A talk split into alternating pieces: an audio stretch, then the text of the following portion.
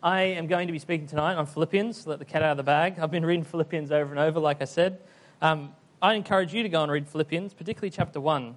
The reason being, particularly tonight, is I'm not preaching exegetically. That means I'm not going through verse by verse and just saying what it says. What I'm doing is det- I've detected a bit of a theme in Philippians chapter 1, indeed through all of Philippians, and the theme is gospel partnerships. I think it's important to be aware of gospel partnerships as a Christian. Some of you might not even be familiar with that term. That's okay. It's kind of a, a concept more than it is a term, and you'll be familiar with the concept at the very least. Um, so flip over to the next slide. First of all, just want to chat about partnerships. We're living in a society that basically says individually, you need to have it under control. You need to have it going well as an, as an individual. We live in family, um, we have lots of sort of communal contact, but ultimately, the society is pushing this thing on us that says if you can be doing well by yourself and make sure that you pop up how well you're doing on Facebook every so often or tick off your YouVersion reading plans and make sure everybody else sees the little alerts that come up, then it'll be all going good. We need to think more deeply about our society as Christians and realize something very unique about being a Christian and being in partnership with another Christian. On the holidays, I got my kayak out and I did a little bit of kayaking. I went to uh, Victoria Point, uh, which has got an island called Coochiemudlo off it. Um, I took my kayak there by myself. Uh, I launched it by myself. I paddled out. I'm going, I'm going to Coochiemudlo. And I got partway across and there's this like washing machine bit where the surf just starts. It's not even. It's like a kind of a river, but it's just this big kind of expanse, and just starts going. And I can see the island over there, but I look down and there's these things. They're only about that high, but when you're in a kayak, they feel like you know you're kind of trying to paddle forward and going like this, and barely even getting your thing in the water. So I'm thinking, I don't know if I'm going to risk it. Uh, maybe not. And so I turned around and I went back. I didn't make it to Coochiemudlo. The next week came and I had an opportunity to go kayaking again, but before I went, I rang up my mate Dino, who's a pastor at Birkdale Baptist out at the Bayside. He knows, you know, the Bayside a little bit. He's just got a kayak and he's just started going kayaking. And I said, hey, I've got this plan. I want to go paddle out to Coochiemudlo Island. Can you come with me? We'll do it. We'll do it together. And I said, look, this is where you launch. This is, and I made it look like I knew what I was doing. And then I had to go, look, full disclaimer, I've never done this before, so I don't know if we're going to die. We, might, we, we shouldn't. Um, it seems safe. Um, so we, we got in there and we both got out to the choppy bit. It's choppy again. I don't know. There must be just a, a reason why that portion of water goes choppy. And this time we both kind of looked at each other, saw that we were both there, and we just paddled through it. And then out the other side of the choppy bit and over to Coochiemudlo Island. We made it. Why? Because there was somebody there. That I had a partner. It kind of changed the game. It, it, it changed it. Partnerships can go well like that. It's good. I don't know if you've ever had to do a group assignment at uni or at school or something. No, partnerships are also prone to not working sometimes as humans. Where you're all left doing a whole bunch of work and this other person doesn't do anything and they let you down, or, you know. No doubt, if you've been around for long enough, that people will have let you down. You'll understand what it's like to have a partnership that goes well and a partnership that doesn't go well. Partnerships, they're all over the place. What is unique about two people who are Christians, who love the gospel of Jesus? What is unique about those partnerships? Is there any difference, really? Are they prone to the same? You know, it might work, it might be good, it might give a little bit of a, a prompting. I, I would propose to you that when the gospel comes in and affects a person's life, these partnerships are unique. These are worth studying, these are worth looking at. They're not like normal partnerships, these are gospel partnerships. Flip over to the slide, uh, next one there. Um, I want to read something to you, and I want you to think what is the reading of this doing? And I want you to be honest with yourself about it. The gospel is good news for the world. Jesus Christ came into the world. He died, He rose, and in doing this, He saved sinners like you and me, and He reconciled us to God. As saved people, we become part of His kingdom family, sharing in this gospel and proclaiming it and living it out in the world until He returns and puts all things fully and totally right. I don't know what that did for you then. There is something about the gospel that is utterly and deeply, life changingly amazing. And we would do well to keep reading it, to keep pondering it, to keep coming back to it until we're continually and utterly amazed by this gospel.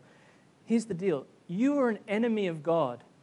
You had no capacity in and of yourself to reach up and get anything good from God back.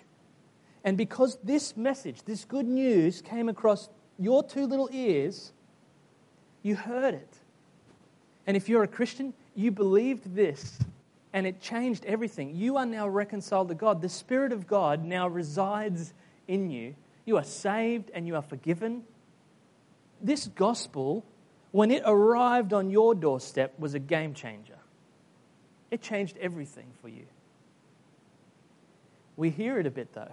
And so we're sometimes a bit familiar with it and we kind of go, yeah, yeah, yeah, Jesus died for sins on the cross. Yeah, yeah, yeah. Don't be like that with the gospel, I beg you. Again and again and again, return to it and acknowledge that without that message, that good news for the world, you were all cactus. I was cactus. I was nothing. Now I'm saved. I'm forgiven. I know God. I can pray. I got joy and purpose, forgiveness of sins, and the Spirit living in me. Why? Because somebody preached the gospel to me and I believed it. Flip over to the next slide. The gospel is the power of God for salvation for everyone who believes. Nobody gets saved without hearing this message. There's not like another way around. There's not going to be a batch of people who are in heaven. saying, oh, you're the gospel believing ones. Oh, you're the ones who just you know, gave a lot of money in the offering. it, doesn't, it doesn't work like that salvation for everyone who believes the gospel. There is no other way. It's the power of God come to the earth and it changes everything. So, what's it like then for two people to be in partnership about this gospel that we're talking about? This is where I want to read from Philippians to, to kind of unpack and help us to see what gospel partnerships are like, what they're all about. Before we start reading, which is going to be on the next slide, Philippians chapter 1, I'm going to start from verse 3. I, again, I'd encourage you to go and read it for yourself because there's heaps of good stuff here that we're going to read past and needs more pondering than I can give it tonight. Paul is in prison. He's been to, the, been to Philippi. He's met some people. Some people have believed this gospel and they're saved. And then he's moved on. And he's got himself into some trouble. He's been arrested and now he's in prison. Some people think he could be in Ephesus, some people think he could be in Rome. It's sort of dubious. We don't know which imprisonment this was for Paul at the time. Suffice it to know, the Philippians are actually quite worried because Paul, who they know and love, is in prison. And then Paul writes this letter from prison to them. That's the context. Let's read.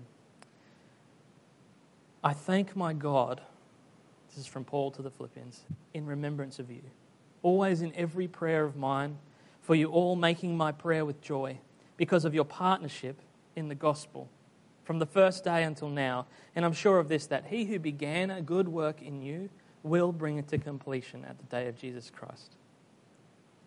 It is right for me to feel this way about you all because I hold you in my heart. You are partakers with me of grace, both in my imprisonment and in the defense and confirmation of the gospel. For God is my witness, how I yearn for you all with the affection of Christ Jesus. And it is my prayer that your love may abound more and more with the knowledge and all discernment, so that you may approve of what is excellent, and so be pure and blameless for the day of Christ, filled with the fruit of righteousness that comes through Jesus Christ to the glory and praise of God. Bible words coming at you. Big sentences. Paul's like unleashed on us, and he's like, oh, I'm praying for you, Philippians, and blah, blah, blah. It's all. I just want to draw your attention to the little highlighted bit that's up the top there. I thank my God for you when gospel partnerships have arrived and there is one person who believes and knows and loves the gospel in proximity to another person who knows and believes and loves the gospel, it is appropriate what Paul is doing here to thank God because ultimately God arrived on our doorsteps because of his own prerogative. You heard the gospel because of God. You have gospel partners because of God. And so, Paul, rather than going, I thank goodness I'm good at going and meeting people and sharing the gospel with them, he says, I thank God because he did it. God is the one who's going to start a work in your life and bring it to completion at the end of the day. God is the one who's going to grow you up. And that's why Paul stops at the start of this letter, writing to his gospel partners in the Philippians, and he says, I thank my God for you guys. Question for you then Who are the gospel partners God has placed in your life? And a question about this question is Do you thank God for them? There's one guy here I want to give a shout out to tonight and I'm going to embarrass him with it. And that's Neil sitting up the back up here. Everyone's looking at Neil. He's like, hey. this guy's been a gospel partner for me here in this place for so long. I don't know if you remember, uh, any of you were here really when Night Church was planted. Neil was a part of the plant group. Way back when we had a crazy, crazy crack-a-lackin' youth group, Neil was on the youth team. Time and time again, week in, week out, I'd rock up to a place ready to preach the gospel, and I'd see Neil's face smiling back at me because he loves the gospel. Again and again and again, I'd see and be encouraged by Neil just showing up and going, Hey, I love the gospel too. Let's do this. Let's do this. So I thank my God for Neil. Who are you thanking God for tonight? I mean, this is not an accident. God deliberately and utterly draws you near other people that love the gospel, you should thank God that He has done that.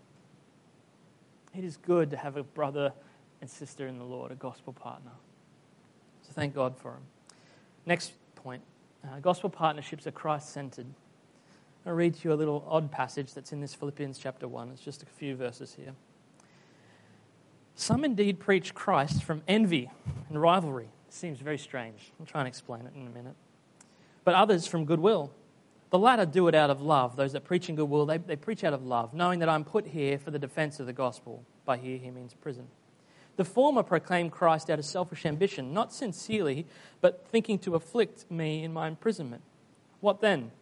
Only that in every way, whether in pretense or in truth, Christ is proclaimed, and in that I rejoice an odd situation, Crackalacan here. Paul's in prison, and the Philippians, Crackalacan's a word, don't look at me like that. The Philippians are, are, have, basically have people among them that are like, hey, don't be like Paul. Paul preached the gospel in such a way that he wound up in prison. I, I think you should believe in Jesus, but you, I just warn you, uh, listen to this guy, Paul. Now, the Philippians have written to Paul or communicated to Paul, hey, there's guys there that are bad mouthing you. They preach Jesus, but they're bad mouthing you. This is an odd, odd sort of thing, isn't it? They preach, but they've got like rivalry and conceit. They're kind of like trying to big note themselves above Paul, kind of a thing. Have a very good look at Paul's response that's highlighted there. What does he, what does he do? Does he go, well, you better discommunicate those guys, get rid of them? And he doesn't. He says, only that they may preach, uh, that Christ is proclaimed, and in that I rejoice. For Paul, it was all about Christ. Paul's litmus test, the big question in his life, and I would urge you to make it the big question is your life is is Jesus being proclaimed here? Is Jesus being lifted up here? Is this a Jesus-y thing that's going to, that's going to promote the gospel? And if you answer yes, rejoice in it. There are going to be things that tick you off things in ministries that, that you do that you're like, oh, I wouldn't do it that way. Ask yourselves the question Is Jesus being proclaimed here? And find a reason to rejoice in them. I'm not saying don't speak and change and tweak. I'm just saying you better make sure, first of all, you honor Jesus. You, you work out a way to go, I'm asking the biggest and deepest question here about this gospel partnership, and that is Is Jesus being proclaimed? Yes, no. If no, do something. Do something radical. Get him proclaimed. If yes, then calm your farm and have a, have a conversation with joy in your heart. Okay? Question then What are you doing to keep your eyes on Jesus? Reading the Bible, like we've already covered tonight, a great way to keep your eyes on Jesus. If you haven't nailed the way of reading the Bible that's kind of working for you, keep trying. Keep trying. When Warren was talking about um, starting reading plans and reading Genesis to Leviticus and just tapping out and going back again and start, you know, I was that. I did that over and over and over and over and over. I'd encourage you to keep going. You'll find Jesus in there. We need to keep our eyes on Jesus if we're going to be gospel partners because the gospel is all about Jesus. The deepest joy that you can sort of fathom is going to be found not in how good you serve in a ministry, it's going to be found in Jesus, the, the person, Jesus. The deeper you go in your journey with Jesus, praying to Him, learning about Him, being like Him, being shaped by Him, listening to His Spirit, the deeper and richer your journey will be. And the better a gospel partner you will be to those around you. So I'd encourage you what are you doing to fix your eyes on Jesus? An analogy before we move on to the next one. Fishing boats, um, one of their biggest problems when they go out to sea is staying in the spot where the fish are. You know, they got the fish finder, that's half the problem. They go bleep, bleep, bleep. they find a little fish finder, and oh, there's a bunch of fish in this spot. They need to stay there so that they can fish, but there's all of these currents and tides that, that transfer them all over the place. Imagine uh, if two boats were going out fishing together and they find this great spot and they're like, yeah, yeah, we're going to catch a stack of fish here. Well, how do we stay here? And one of them goes, oh, we've got a plan. I'm just going to grab a rope and throw it to your boat and we'll just tie our boats together and she'll be right. That'll be great, won't it? Well, no, you'll float away together. what they should do is both grab their anchors and throw them down into the bottom so that they can both stay together and fish the spot we must guard against doing the work of ministry, be it youth or kids zone or whatever the ministry is that you're involved in, and not putting our anchor down into Christ and instead being all, you know, these fishing boats will be all about the fishing. We're going to do some good fishing here and floating away, away from the fish. You must put your anchors down into Jesus. If all you're doing is going, hey, mate, let's come and run the best kids zone lesson we could ever run, and thinking all about the practicalities of craft and you know, whatever it might be, and, you, and you're like, let's do this. But you never ever stop and thank Jesus, think about Jesus, think about what you're doing as a gospel partner, then you're going to be floating to somewhere where you don't want to be. I'd encourage you all don't skip this. You don't get to go and be great ministers for Jesus without first driving deep into Jesus. That's what gospel partners do. That's what breeds the joy, that's what creates the unity. Next one. Gospel partners help us see beyond ourselves. Let me read you this. This is Paul's synopsis of what it's been like for him to be in prison in regards to the gospel. He says, I want you to know, brothers, that what has happened to me has really actually served to advance the gospel, so that it has become known throughout the whole imperial guard and to the rest that my imprisonment is for Christ. And most of the brothers, having become confident in the Lord by my imprisonment, are much more bold to speak the word without fear. Can you put yourself in the shoes of the Philippian church? They're sitting there and the mail's come and it's been delivered by somebody and they're, they've just been basically worried about Paul. Like, what's it like for him in prison? Is he going to die? Is he going to be killed? I don't know. What's this mean for the flourishing of the gospel? I, you know, I don't know what's going to happen here. And they get this letter. They love the gospel. They love Jesus. They know that they've, they've found life in him. Uh, what's happening with the gospel? And they read these words. And Paul says, I want you to know, Philippians, the gospel's actually been advancing. Yeah, I'm in prison, but guess what? The guards now know who Jesus is. Yeah, I'm in prison, but guess what? All of the Christians around me are actually emboldened knowing that, hey, you can go to prison and Jesus still flourishes. I love this. I'd encourage you, answer this next question for your own life. Flip over the next one. Where do you share and hear the stories about the gospel's impact? I, I'm in such a privileged position as a pastor because a lot of the places I get to go throughout the week, I get to hear gospel stories. I get to hear what Jesus is doing. I acknowledge it's a little bit abnormal in that sense, but I, I would very much encourage you if Jesus does something awesome in your life, get on the phone to a gospel brother and sister in the Lord and talk to them about it. Go to life group and share about it. If you're not involved in sharing what Jesus is doing in your life with others, get involved. If you need a way and you just can't figure out where that way is, come and see someone and we'll help you find, find a way. See Warren. He would love to give you avenues to share your gospel stories. Likewise, if your life is you go from church and you go home and you go to work tomorrow and then you watch Netflix at night, and you go to work the next day, and you watch Netflix at night, and then you go to work the next day, And you just repeat that process over and over, devoid of any kind of gospel conversation or hearing what the gospel is doing in other people's lives. I would encourage you, break that cycle. Read a Christian biography about what Jesus has done in someone's life. There's heaps of great Christian biographies out there that we'd love, I'd love to get you. Jump on, every time a missionary comes and associates with this church or anywhere, jump on their newsletter list. It is so encouraging to jump on missionary newsletter list and hear about Jesus flourishing in places where he's got, you know, nobody knows his name apart from a few people. And that you hear, hey, Jesus is at work here and here and here, and this miracle's happened here and here. It is wonderful to know that Jesus is a whole lot bigger than just what's going on in your life. When you're sitting down and you're struggling to read the Bible in the morning, going, is this all Christianity is? You need a gospel partner. You, you need somebody to say, no, no, no. Jesus is at work. Jesus is alive. He's doing these things. Put yourself in the road of that stuff.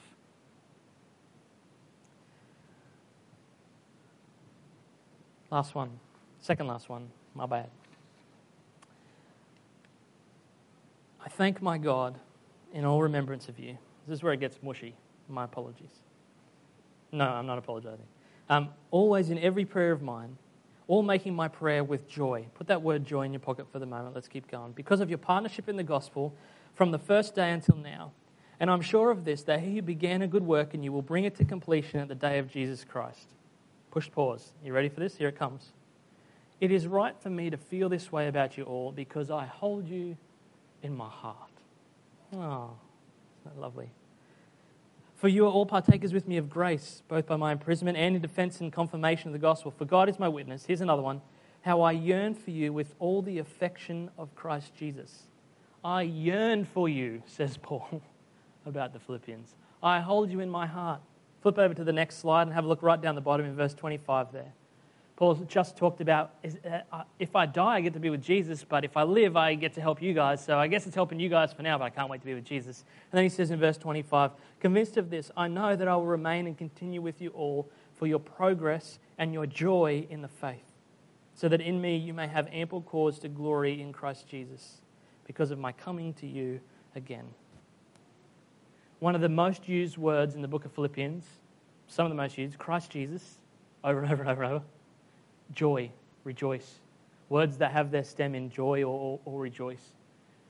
Paul had something that this society so desperately needs.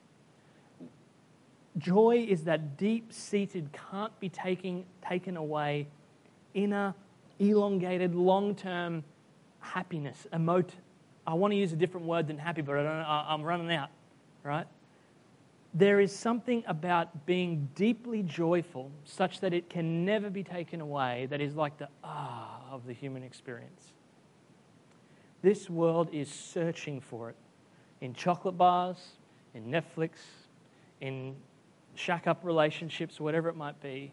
And time and time and time again, they're getting this much when this much is available. Paul in a, being a gospel partner with the Philippians, time and time and time and time and time again, is saying, It's for your joy. There is something about gospel partnerships that your soul longs for. If you will ignore your brothers and sisters in your Christian pursuits, and even if you'll ignore your brothers and sisters in Christ in any pursuit, you are going to miss out on progress, on joy. Your Christian experience is not a solo thing. Your Christian experience should be done with other brothers and sisters who love the gospel, who have been changed by the gospel like you have been. The treasure trove. Spurgeon said uh, the gospel um, is not like a football that you can sort of take out of a, a toy cabinet and kick it around for a while and then just put it back in and forget about it. The gospel is something that when you take it out, it changes everything, everything about you. It is wonderful. There is something about the gospel being the center of a relationship that just beams joy into other people so that when you see a person now, there's gospel joy there. When I look up and see Neil and remember all the times where we were preaching the gospel to kids. And I remember him standing up at a camp and sharing the gospel with a cabin of kids. Like, that's gospel joy I have now when I look at Neil. No one can take that from me. It's infinitely better than the Krispy Kreme I had before I got here. Real joy. It's available for all of us. Don't miss it. Last one. Um, flip over to the next one. Gospel partnerships multiply. So draw your attention to verse 27 there. Let your manner of life be worthy of the gospel of Christ, so that whether I come to you or see you or I'm absent, I may hear something of you that you are standing firm in one spirit, with one mind, striving side by side for the faith of the gospel. The way that God is working out his plans for the gospel to flourish across the, the planet is by creating gospel partnerships. We've already looked at God creates them, God brings them up, God does it. And what Paul expects to see, and what we should expect to see, is this.